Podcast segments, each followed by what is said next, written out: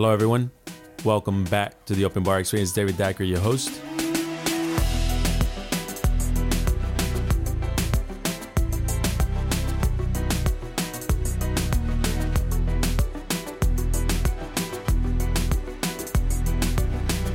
Hello, Houston.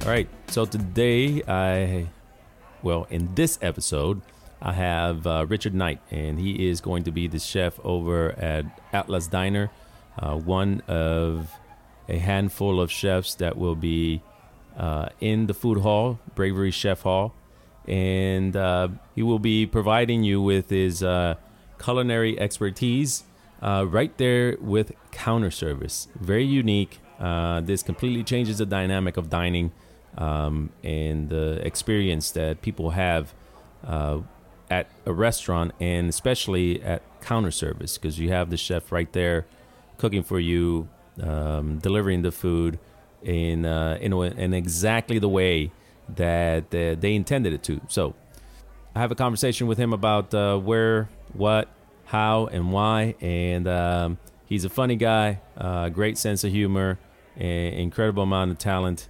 So uh, let's have a listen. All right, so I'm here today with uh, Richard Knight. He is uh, chef uh, at Atlas to Be. I talked about this a little bit uh, last week. Uh, I kind of fucked up a little, and we'll get to that in a second.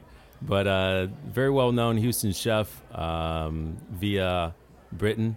Um, we'll have to ask him and see how that happened but it's a great pleasure to have him here. Uh, I look forward to uh, eating breakfast at Atlas because it will be breakfast, lunch, and dinner, and then there'll be late, late, late night dinner. That that uh, European dinner.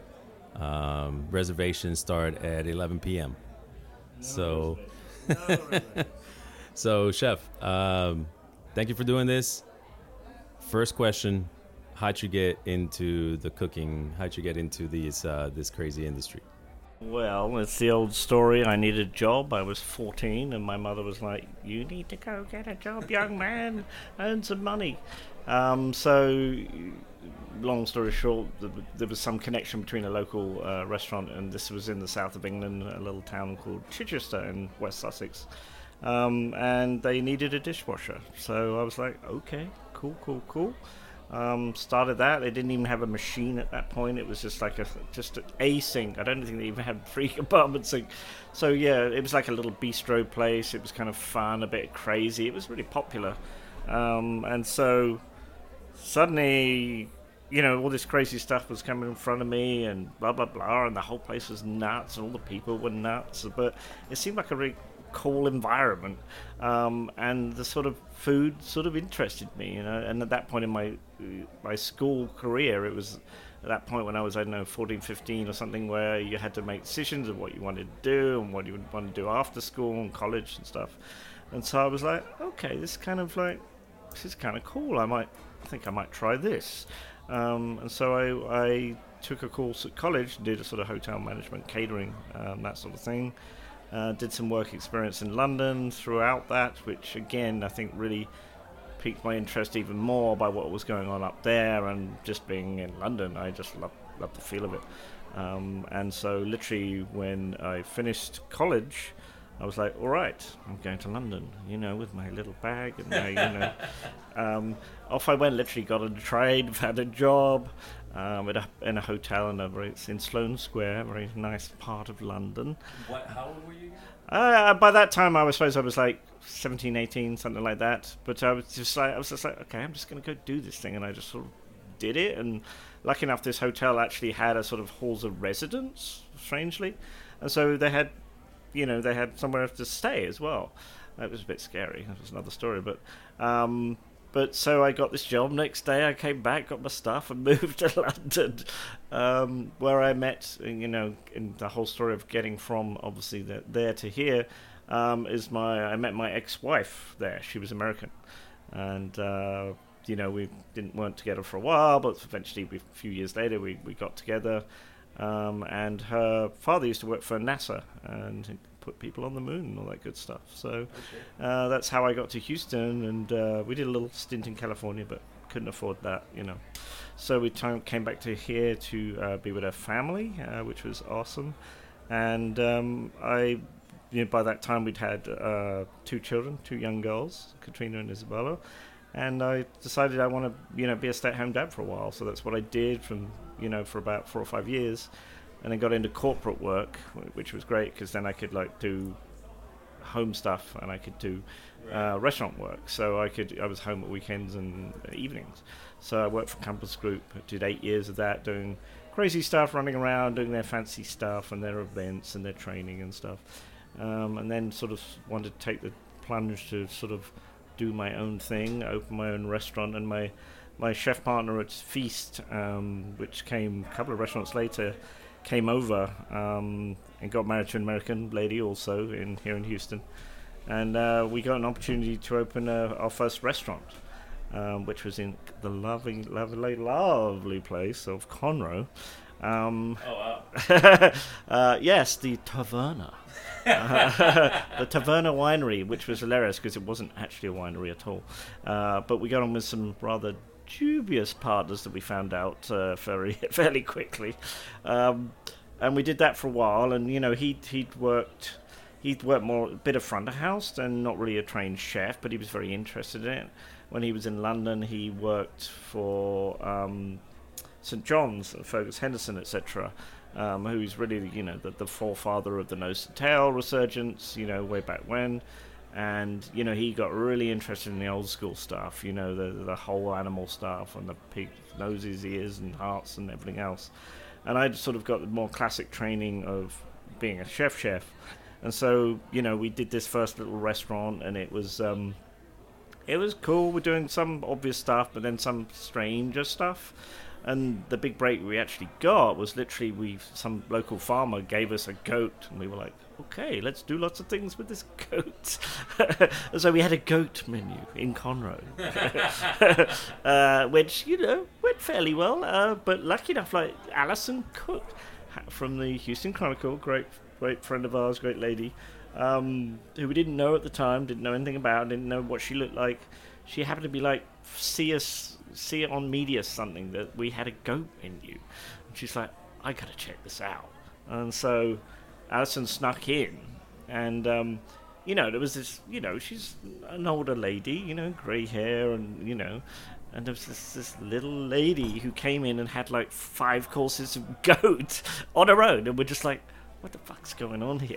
you know, it's like, who is this woman? And we were just like, oh, you know, yeah, ha ha ha, whatever. And then literally we got contacted from the Chronicle a couple of weeks later saying they wanted to do an article on us. And we're like, okay. And then we got nominated for the second best new restaurant in Houston under uh, Bryan Caswell, who got the first place, obviously opening Reef. This was like 2007 ish.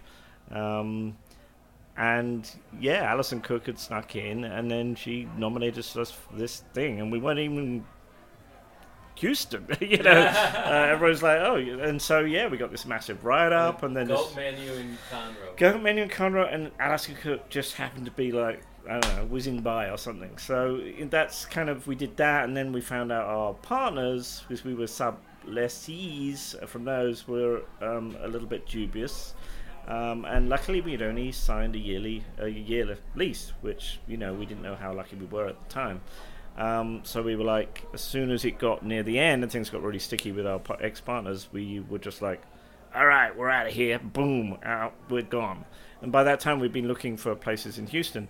Um, and lucky enough, just I think we were looking at the old pig stand place down on Washington, yeah. and I happened to be this little sticker from um, a, a, broker in the window because we were looking at. And we were like, "Oh, this would be so cool! We love the pigs, and we're going to do that sort of thing." Um, but it was, and we phoned the number, and he's like, "Well, no, sorry, you know, the pig stand's gone, um, but I do have this other place." And he was an English guy, Kevin Keane, um, who later became a good friend, um, and he took us to the place on um, on down there at the end of, you know, Elgin, Westheimer, down there where Feast became, and took us into this old, rickety old house, you know, like wooden floorboards and fireplaces and stained glass windows and you know, I said to my partner, it's just like, you know, since I worked in London, I was like, that's what I wanted. I wanted a little old house to do a restaurant in. And there we were. Boom, we walked into it. And it was Chez Georges at the time. It was a fancy French restaurant. Oh, yeah. Yeah. And, um, and so we wanted to be, you know, much more rustic and stuff like that. And so we negotiated this, you know, probably more hastily than we should have lease for, you know, a five year ish lease. Um, and, you know, was probably paying way too much money. We found out later, but it was just the perfect place for us. Um, we made our own tables, and we would, you know, we had wine glasses which were like tumblers. So it was a real sort of continental, and like you know, we go to France, you get tumblers, you know, you get the fancy stuff, but it's a bit more relaxed and down and dirty. And then we were able to do the menu we wanted. So do you know some normal stuff, but a lot more of the sort of offals. So we only did whole animals essentially, and um, we got all our fish from uh, local uh, guy called PJ Stoops, who's about the most um, knowledgeable person in this city about um, seafood and Gulf seafood. Um, he had his own little business to go in there for a while, and he used to come round to, uh, you know, all the restaurants in town, us and um, Catalan, where Chris Shepherd was before, and although everybody used him. And the thing is, like he did, he did snapper and he did grouper and all that stuff, but he also had bycatch, and we took the bycatch. So we are getting all these crazy fish that you know people here sort of thought were like trash fish or bait fish, you know. But they were perfectly good fish. You know, we had little grunts and we had squirrel fish and big eyes and eels and all sorts of crazy shit. Um, but again, we were, and half the time we were roasting them whole and just serving them simply. Um, and we decided, you know, very shortly after we opened, we were like, okay, well, let's draw a line in the sand. Let's only do happy animals. So only animals where we know where they come from, we know what they eat, we know they're running around in a field, um, in the sunshine, no processed stuff, no factory farmed anything, anything, even down to fat, even down to everything. So we drew that line in the sand, which was which was awesome. And say the fish thing, trying to you know get as much local produce as well, and, and you know, and it, for a lot of people, the term you know farmers table has been very over abused, and yeah. you know all that good stuff. Um, but so, but we were actually you know living it, you know. Um, and we did lots of fun, crazy stuff. And our menu was a little cheeky, you know, a little English, silly, you know, sexual innuendo humor, you know, schoolboy humor, I suppose. Um, and so we did lots of crazy stuff, um, you know, pig's ear cakes and like whole ducks and um, you know, stuffed trotters, and I mean, you, you name it, we, we did it. um, uh, so that was yeah my days up until feast, um, which we had a lot of fun. Got a lot of notoriety, I should we? All right, so you touched a little bit on, on something I'm, um, we'll talk about in a, in a minute, which is the uh, your relationship with the farmers. Um, but first, wow, okay, so would you say that it, it was that line in the sand that you drew? um, that made Feast special. That that was the the what is it about this place type of thing, and is that also what uh, led you to be nominated in the James Beard uh, uh, Awards? I think the whole feast thing was a lot of different things. Um, we it was it was an experience. It was some weird like experience when you walked in the door. This little old house, and we played like fun- funky music from like you know 1920 something, and it was you know the tables were rustic and the lights were low, and it was just like a. Uh, we wanted what we really wanted to do, and I think we pretty much accomplished it. Was like I want it to be like walking into somebody's house that you knew, a family member or a friend, and being welcomed like that, and having a good meal and sitting down and drinking too much wine and eating too much food, having a fun, having a laugh, and break you know breaking bread with people. Uh, and I think you know, and yes, we did very unusual food, and there's a lot of reasons I think that we got the James Beard, a because I think you know we deserved it. We did a great job, and we did something lots of fun, interesting, and tasty things. I mean, the thing is so many people, especially you know a few years ago in the days of tweezers and foams, people got so caught, up in what it looked like not what it actually tasted like. And yes, there are some great versions of that sort of food, uh, admittedly, but a lot of people, you know, didn't do it very well, and you know, and that, and that sort of food doesn't doesn't speak to me. I, I you know, I, I want that food to make love to me. I want, I, I, I want, I want, and I want to love that food. I want it to be a soul thing. I don't want it to be a molecular thing. I don't want it to be a completely chemical thing. I want it, you know, to speak to my heart, and that's what I want my food experience to be in going to a restaurant. Uh, and I think, you know, yes, we did very crazy, unusual stuff at Feast, but the whole package was just very, very different, and it was just this sort of magical, slightly strange, funky sort of experience when people came in. And we had, you know, fun English desserts, and we had the whole. We had a really great wine list, which was compiled by James, which um, was short but really amazing and reasonably priced. You know, we were known for that, and our food prices were, you know, really reasonable. Um, and yes, we did get a lot of national notoriety in magazines, and to say we luckily got um, nominated for a couple of James Beard Awards. Sadly, we didn't go to the finals or anything, but um, you know, um, I think it was the whole package, and you know, we, and we were this, and I think that's what the New York guys and you know the judges and stuff were just like, what the hell is this place in Houston? Right now, you know, we were such a the f- nobody was doing anything weird at all. I mean, Chris Shepherd touching on very slightly on a couple of things, but we were doing very unusual stuff, and it was really a, a really cool experience for us because we got to change people's opinion about food. So they came in and they were like, eh, and we're like, can you try it? You don't have to eat it if you don't like it. You won't pay for it. Just try it. We're not we're not putting things on the menu for circus, you know, thing here, or you know, just because we can and it's totally weird and whatever. It's good food and it tastes good, and we hopefully execute it well enough that you will really enjoy this. And next time when you think about it, you'd be like, okay, I'll I'll have some tongue, you know, or I'll have some kidneys, or I'll have Brussels sprouts. and we turned so many people onto Brussels sprouts as well as the weird meat things. But um, you know, feast was just I think it was just something very different and very magical and very you know it was such, such funky little little place doing slightly unusual things, and people sort of took it to heart. And even now to this day, we closed I think in 2013. I get you know, I get recognised around town, and you know, or you know, subjects come up and they talk about food, and oh, like, oh my god, you're a feast guy. Oh my god, I love that place. Oh, I got, I got engaged there, or this happened there, or oh my god, what about this? I mean, like literally five times a week now, and the place has been closed for many years. But yeah, it was a very cool old place. So, two questions from that. Uh, one, cheeky. What do you guys mean by that? Very British word. And then two, well, answer me that one first because I want to get into two. I, I assume I can say more or less what I want on this. ah, okay, okay, good. That's what I need to know. Um, you know, cheeky humor, naughty, you know, sexual innuendo things like um, we had some quite naughty ones, and there's, there's obvious ones like you know spotted dick, you know, uh, which is just like a little steamed sponge pudding with raisins in and stuff.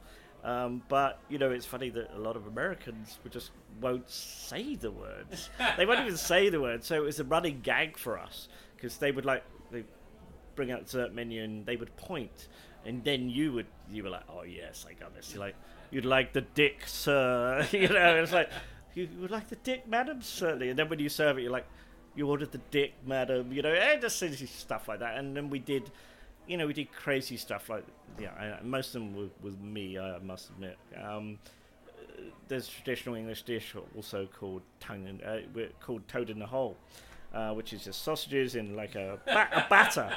so, so yeah, tongue in the hole. I, I was like, I'm going to do tongue in the hole. And so literally we cooked beef tongue, and we took the tip off, the first like four inches of the tip, put it in the middle, put the batter in, cooked it, and so you got this thing with this big tongue sitting out in the middle of it. Uh, we did tongue in breast. I mean, literally, so we, you know, you got a, a lamb tongue, and then you roll it in a pork belly, and you braise it, and you know, all the lovely vegetables. Tongue in breasts, and you know, or just just crazy, silly, you know, just like. But and it's funny, just you know, watching the Americans like they either like and uh, oh yes, a really naughty one I did actually at uh, Hunky Dory, my restaurant after feast for Valentine's. I did hair pie for two.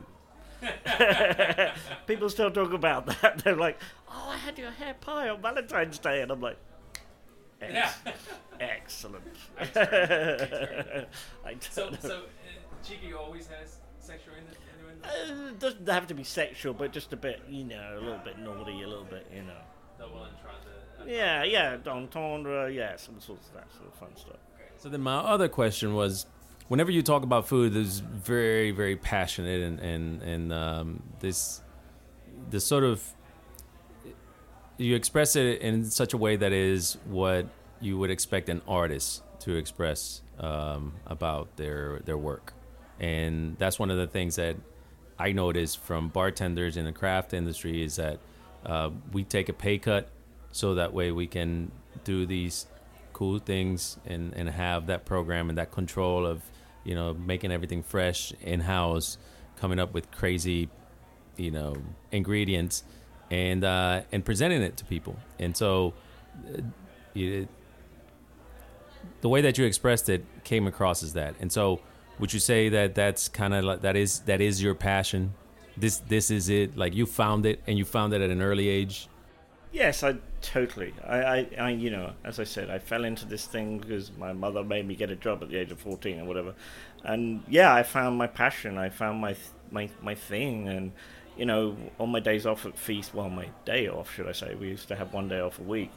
I used to literally just live down the road from Bruds, so every Tuesday night, which was the day feast was closed, I'd take a stack of gi- giant stack of books and a notepad sit at Rudd's, get really drunk, and just go through recipe books and get really excited and go, oh my god, if I did this, I could take this and do this, and oh my god, I could do this. Just get really excited and then come back with a slew of things the next week and just do them. Um, that was one of the other things I still think about now when I'm. I tend to overthink things a little bit more now. When we were in the days of feast, we just did things. We're just like, oh yeah, let's try that, and off we went. And uh, like yourself as a barman, you know, you tend you after a while you learn what goes with what and what reacts to what and what if you do this to this, if this will happen. And so you kind of know kind of where it's going to go. Um, and then you know you tweak it at the end and go well okay needs a little bit of this needs a little bit of that up that down that and off it goes but yeah I was very lucky I, I found my thing and some days I do look around when I'm stressed out about my job and you know that sort of thing, and then you look around at other people, and perhaps this person's in a job that they really hate every day, and it's a repetitive factory job, or it's something you know delivering things that they you know that they really hate, or you know just you know I'm very lucky. You know, sounds like you and me in the same boat that we actually love and very passionate about what we do, and we're lucky enough to somebody to pay us to do that. It's always a trick to get somebody to pay you for the things that you love to do. Um, and so, okay. So I, I, I saw some of the um names and uh, for the Atlas uh, diner. Let's go get into that. And so I may have chopped up that story a little bit. So why don't you tell us about what the uh, Atlas and Secret Garden is, and then some of the things that are on the menu. Not giving anything up, but I know that uh, you did get a little. It, it looks like a fun menu. Yes, I, I you know, I say I, I I do like a little fun in the menu and a little cheekiness and a little playing with things and taking classic things. And that's what we did a lot at Feast. Also, is like finding way, way, way old recipes from like literally hundreds of years ago in England or whatever, and then taking those and kind of running with them and making them into new new things.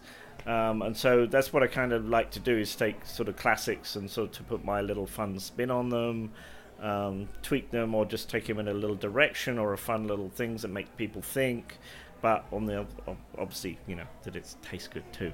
Um, so you know when we started with Atlas, I sort of came on late on board to the gang down at Bravery. Um, and the owners and operators on Lian and Shepard, you know, had this thing about oh well, we sort of kept this diner thing. We weren't quite sure what we wanted to do with it or who we wanted to do it with, and you know, suddenly I was talking to Shepard one day, and he's like, "Well, come down," and I was like, I went down there. I'm like, okay, this is pretty crazy. this is, I mean, this whole Bravery Hall thing is so insane. The equation is really out there. Um, uh, but I was like, I like a challenge. I think this is going to be really cool. Um, and so, you know, we they had sort of the name Atlas that they were throwing around, and I was just like, okay, I think that that's pretty cool. Um, and then literally, you know, I started thinking about it and doing some research and sort of. There's a few Atlas restaurants around, and there's the obvious connotations, but um, I, you know, thought, yeah, the whole, you know, the Greek mythology gods thing would be very cool, and the the guy holding the thing up, and so I have a very talented uh, friend uh, Brian Boiter, who's a local artist, um, does murals and all sorts of cool shit, and I was just like, okay, here's my kind of thing. What could you come up with? And he came up with a few different ideas, and we finally came up with the, the Atlas logo, um, which is really awesome. I'm really, really happy with it, which is uh, all over our stuff. Um, and then, you know, it was like, wanted to do diner stuff. Obviously, it was a diner. We wanted to make it diner-ish. Um, but I sort of took some, you know, diner classics and just sort of took them in a Richard Knight sort of direction. um, and so that's kind of where it's going to be. And then, you know, with the menu, even the menu design, I found this other wonderfully talented lady, Jade Young, um, who does these kind of like crazy graphic things. She does a lot for sort of um, Double Trouble, and is a really amazing artist and very, very creative. And I gave her my crazy ideas. You know, I just was like, this is kind of what I'm thinking about. You know, mythical things and um, and the whole thing with obviously Atlas. There's the, the, the famous you know mythical story of like Hercules, who's you know wants the, the, the magic golden apples, and then they're in the garden, and sort of Atlas is kind of guarding the garden. It's trying to be you know secret so people don't get the apples, but somehow Hercules uh, talks him into like getting the apples for him. And Atlas thinks this is a great idea at the time because he's been holding up the heavens for a few gazillion years uh, because they lost the battle with the Titans and all that So now then, this is his penance. Um, and so he's like, well, okay then, you know, sure, I'm gonna, you know, I'm gonna bamboozle this guy, go do this, and then I don't have to hold the heavens up anymore. So he goes and gets the apples, and the, but um, Hercules is a little bit cleverer than him, and he's like, okay, I understand you don't want to you, know, take it back, but okay, I'll I'll keep on with this. But could you could you get like a pillow for me, um, so I, it, at least it could be a bit more comfortable? And Atlas is like, okay, sure. So Hercules is like, well, just hold that for a second while I put the pillow on, you know. And obviously, boom, then Atlas is uh, back with having the heavens, and Hercules is running off with his apples.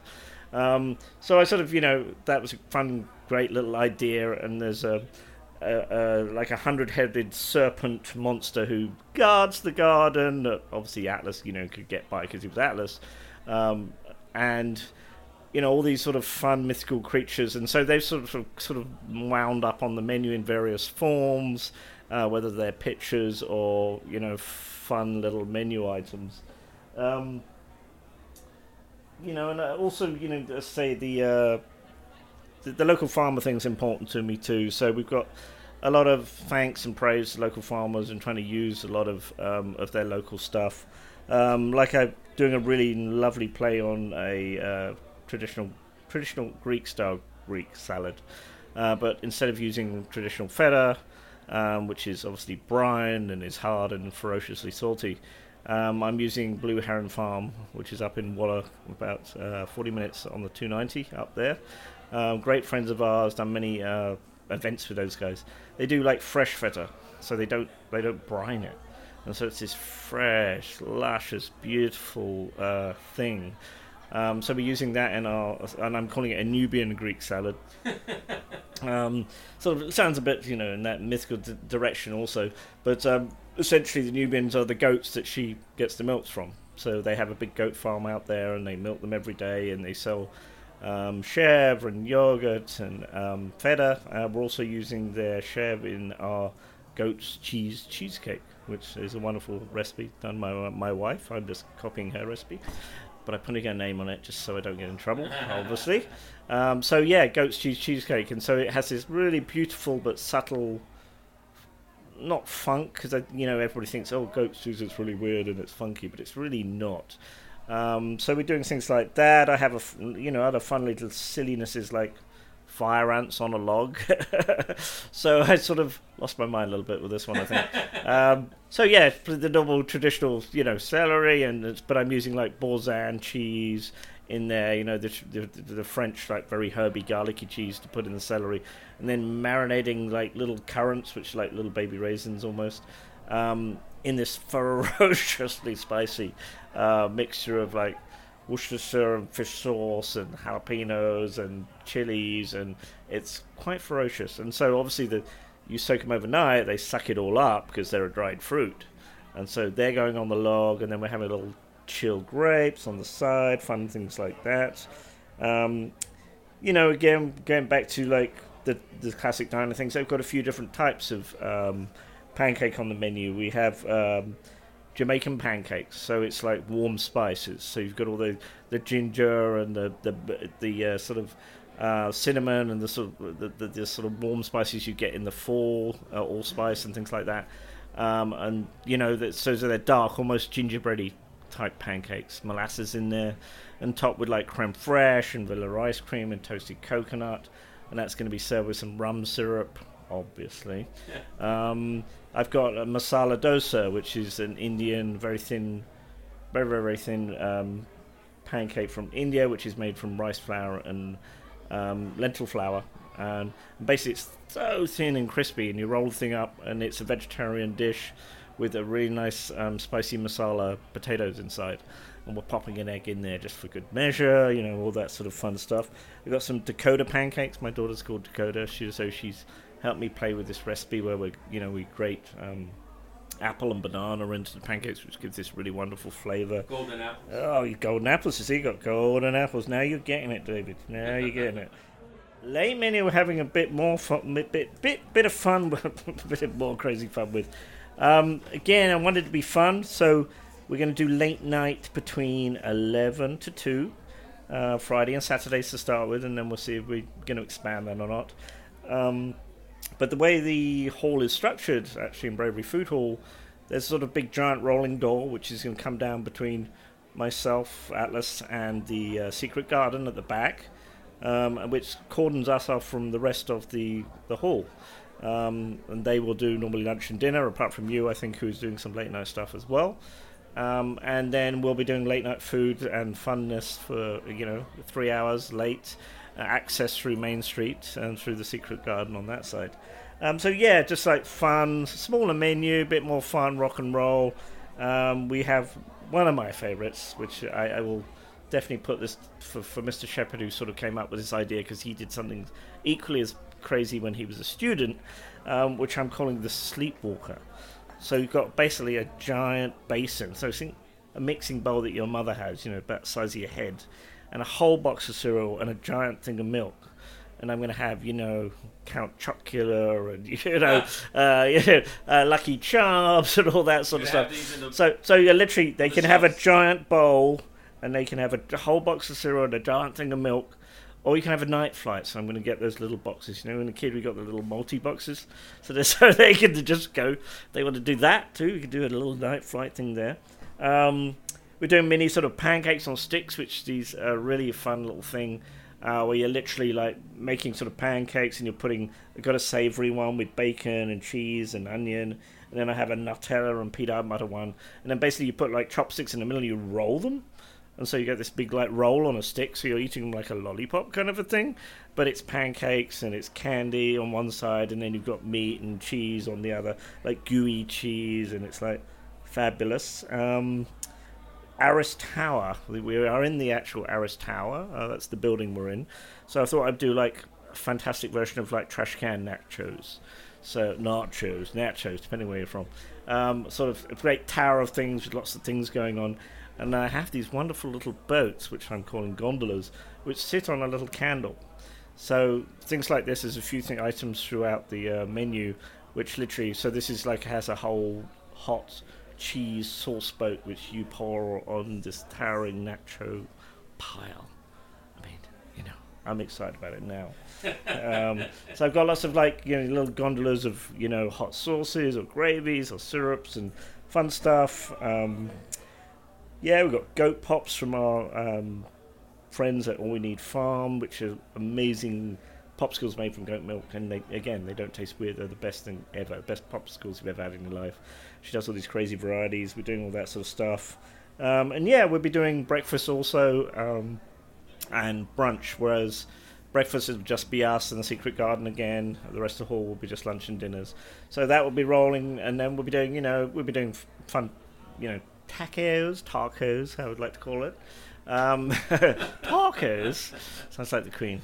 Uh, we'd be doing, you know, we're doing some fresh pastries every day. We'd be doing, you know, homemade kolaches. They're going to vary all sorts of every, day, and so some fun things for breakfast and um, and fun late night things, and then brunch will come, you know, probably a few weeks after. Well, we'll probably take most of the. Obviously, we are pretty much doing our brunch menu because we have that's what a diner is really. It's a it's a ever ever brunch menu. But then we'd be doing some like um, big format stuff. I think so. We'd be doing doing giant stacks of pancakes for like four people and bread and sausages and things, and just crazy ass kind of large format stuff for the brunch crowd. So it's going to be beautiful out there, just outside the you know the greenhouse and the secret. Uh, garden area is going to be beautiful tables and waterfalls and little things and so yeah it's going to be pretty off the chain Sounds like it's gonna be like elves and, and fairies and leprechauns and so. popping out of the trees and okay, all right. Sounds like a fun time. Midsummer Night's Dream. and you recently kind of started a show, or at least uh, you have a few episodes on a show called uh, "Show Us Your Goods." Yes, I think. uh, And so yeah, I know that's what I'm saying. That's cheeky name. Is it cheeky or cheeky? Cheeky. as in Cheeky. cheek. As a cheek. Yeah. Okay, there you go. Whichever cheek you want that to be is up to you. But um, yes, me and my wife Carrie, we we started with our friends at uh, Bare Hands Media Group. Um, we did a we did an event up in Brenham, uh, Home Sweet Farm, a few years ago, and our friends at Bare Hands, you know, we asked them to come and shoot videos and you know do a little thing and uh, you know it, it, it was so such a beautiful day and such a wonderful experience that the director was like well i'm going to you know go back and find some more things out and do a bit of background on this. And suddenly she comes up with this like 20 minute documentary which was amazing about one of the farmers specifically and then the event.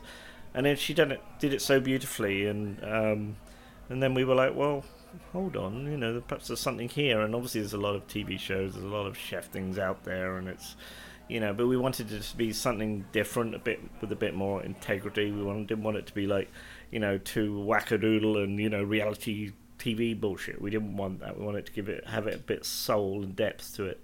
So basically, you know, we called Shows You Goods obviously a little bit of cheekiness, but it was more about local be- good people doing good things is what we sort of build it as.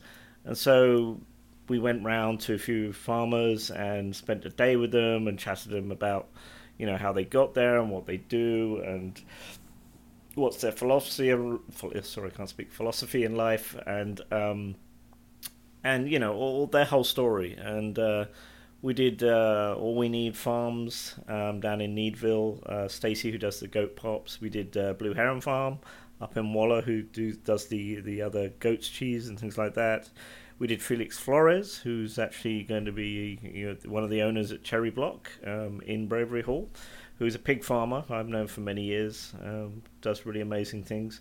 We did uh, Michael Marchand, who has a farm up in Brenham, does pigs and chickens and produce and things like that. Um, and then we did one on uh, Anthony Calleo, the uh, Pi Pizza chef, who used to be the Pi Pizza chef. So again, you know, people that been in the business and their stories and and people just doing generally good things for the local community and trying to highlight of like you know what it means when you do buy local what it means when you do make the effort to actually go to a farmers market and buy something you know. And yes it's probably more expensive but there's a reason it's more expensive because you know these are the animals that are running around in the sunshine you know they're not being fed crap. They're not being, being enclosed in terrible conditions. They're not being transported in terrible conditions. These are animals that are, you know, out there being animals, and they have very little stress in their life, and they're fed well. And as I say, they see the sunshine, and you know, these farmers love the animals, and they love what they do. They found, um, and all of them, all the farmers, never started as farmers. They were all something else. I mean, Felix was like a sommelier, and like uh, Lisa was in some sort of media thing, and her husband was like a roadie for a load of famous bands, and um, Stacy, I think she was in like finance or something. She was studying at school or something. But anyway, um, all these people sort of decided for various reasons that this was the right thing to do, in, in not just. And obviously, it's hard. It's really, really damn hard every day. These people get up, they have to milk the goats every day, no matter what. There's always shenanigans going on, things blowing up, and animals eating things, and bats, and people, animals getting out, and things blowing up. Um, and these people do this for the love of it, and for the love and uh, of, of what they're doing and why they're doing it, and and you know, if you kind of give your children good food, give your children the right food, don't buy them crap, you know, give them some really good things. And it's like, yes, it does cost a little bit more, but they're giving those animals good, the right food, you know, and that is getting into your body, it's getting into your children's body. So buy that and make some meals out of it. And it's always that thing of like, thing about you know the farm stable stuff and the organic stuff and the free range stuff. It's just like yes, it does cost a little bit more, but just get creative with it. You can make four meals out of a chicken for four people. You know you can easily. People have been doing for thousands of years in Asia, in South America, in Europe. Uh, Americans think you know meat is that thing in a foam plastic container in Kroger. You know that's that's what meat is, and fish is in a plastic thing with a diaper underneath it. You know, it's it's it's terrible, and it's just like make the effort. Yes, spend a little bit more money, and go out and go go meet go meet the farmers. Go talk to people. Don't just talk to the you know the woman at the checkout stand. You know, go talk to farmers to go see what they do, live it. You know, go to their farms. They love it when they you go to their farms and see what they do and appreciate them. And you know, there's so many very very hardworking people doing really cool stuff in this city, and you know, I, I feel it's sort of my job to uh, be the middleman between you know the, the, the public and the farmers to like oh, eat the stuff. It's great and it's fantastic and it's healthy and it's local. Driving the money back into the community. That's the other thing. You know, you buy something from HEB or Kroger or something. Where do you think that money's going? you know, um, you know, you buy something from a local farm. It goes back into the community in so many different ways because they're using local things and they're buying local things. So it all, you know, just doing things locally as much as you can and buying things, the right things, and for yourself and your family. You know, just just just do it. Get out. Well, no, I, I, if anything, I think that the uh, that's the right price of food.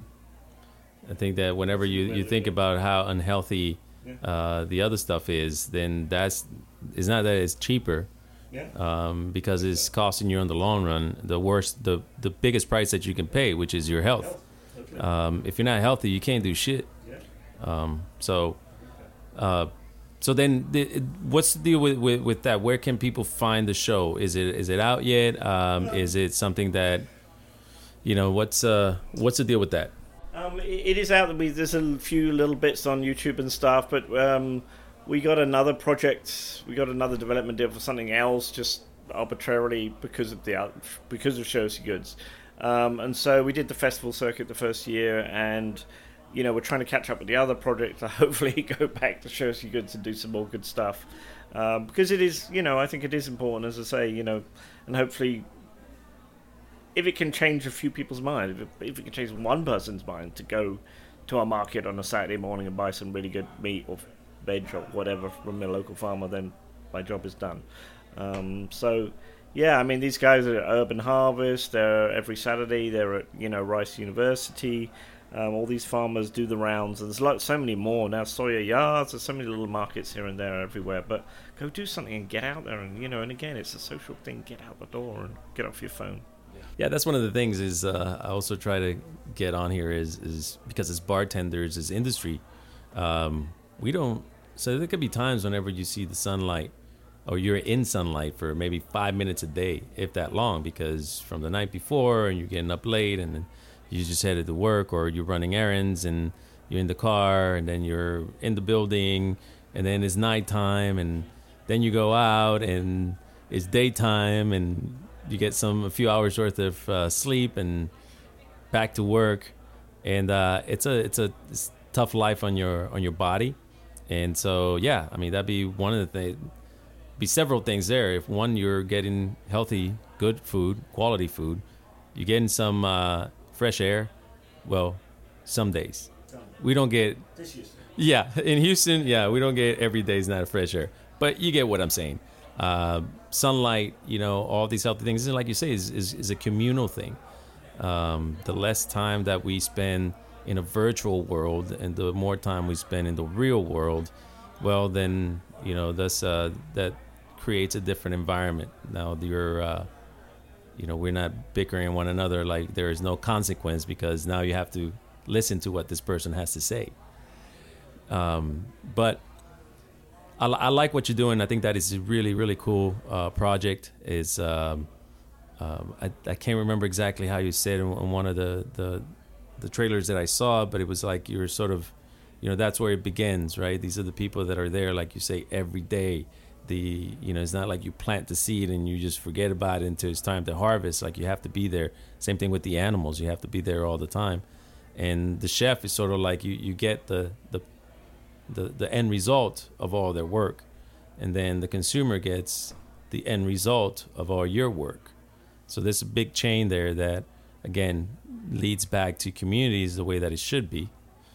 Um, but we'll see how that goes and how far uh, we're able to take it, because yeah, I, I wish there would synthetic sweet and sour just disappear off the planet, but I don't think that is going to happen. Um, I would wish that people using um, uh, what do you call it uh, products uh, bought at the store or, or in the shelf, and it's like, oh, but it's, it's first, it's finest call, uh, simple syrup.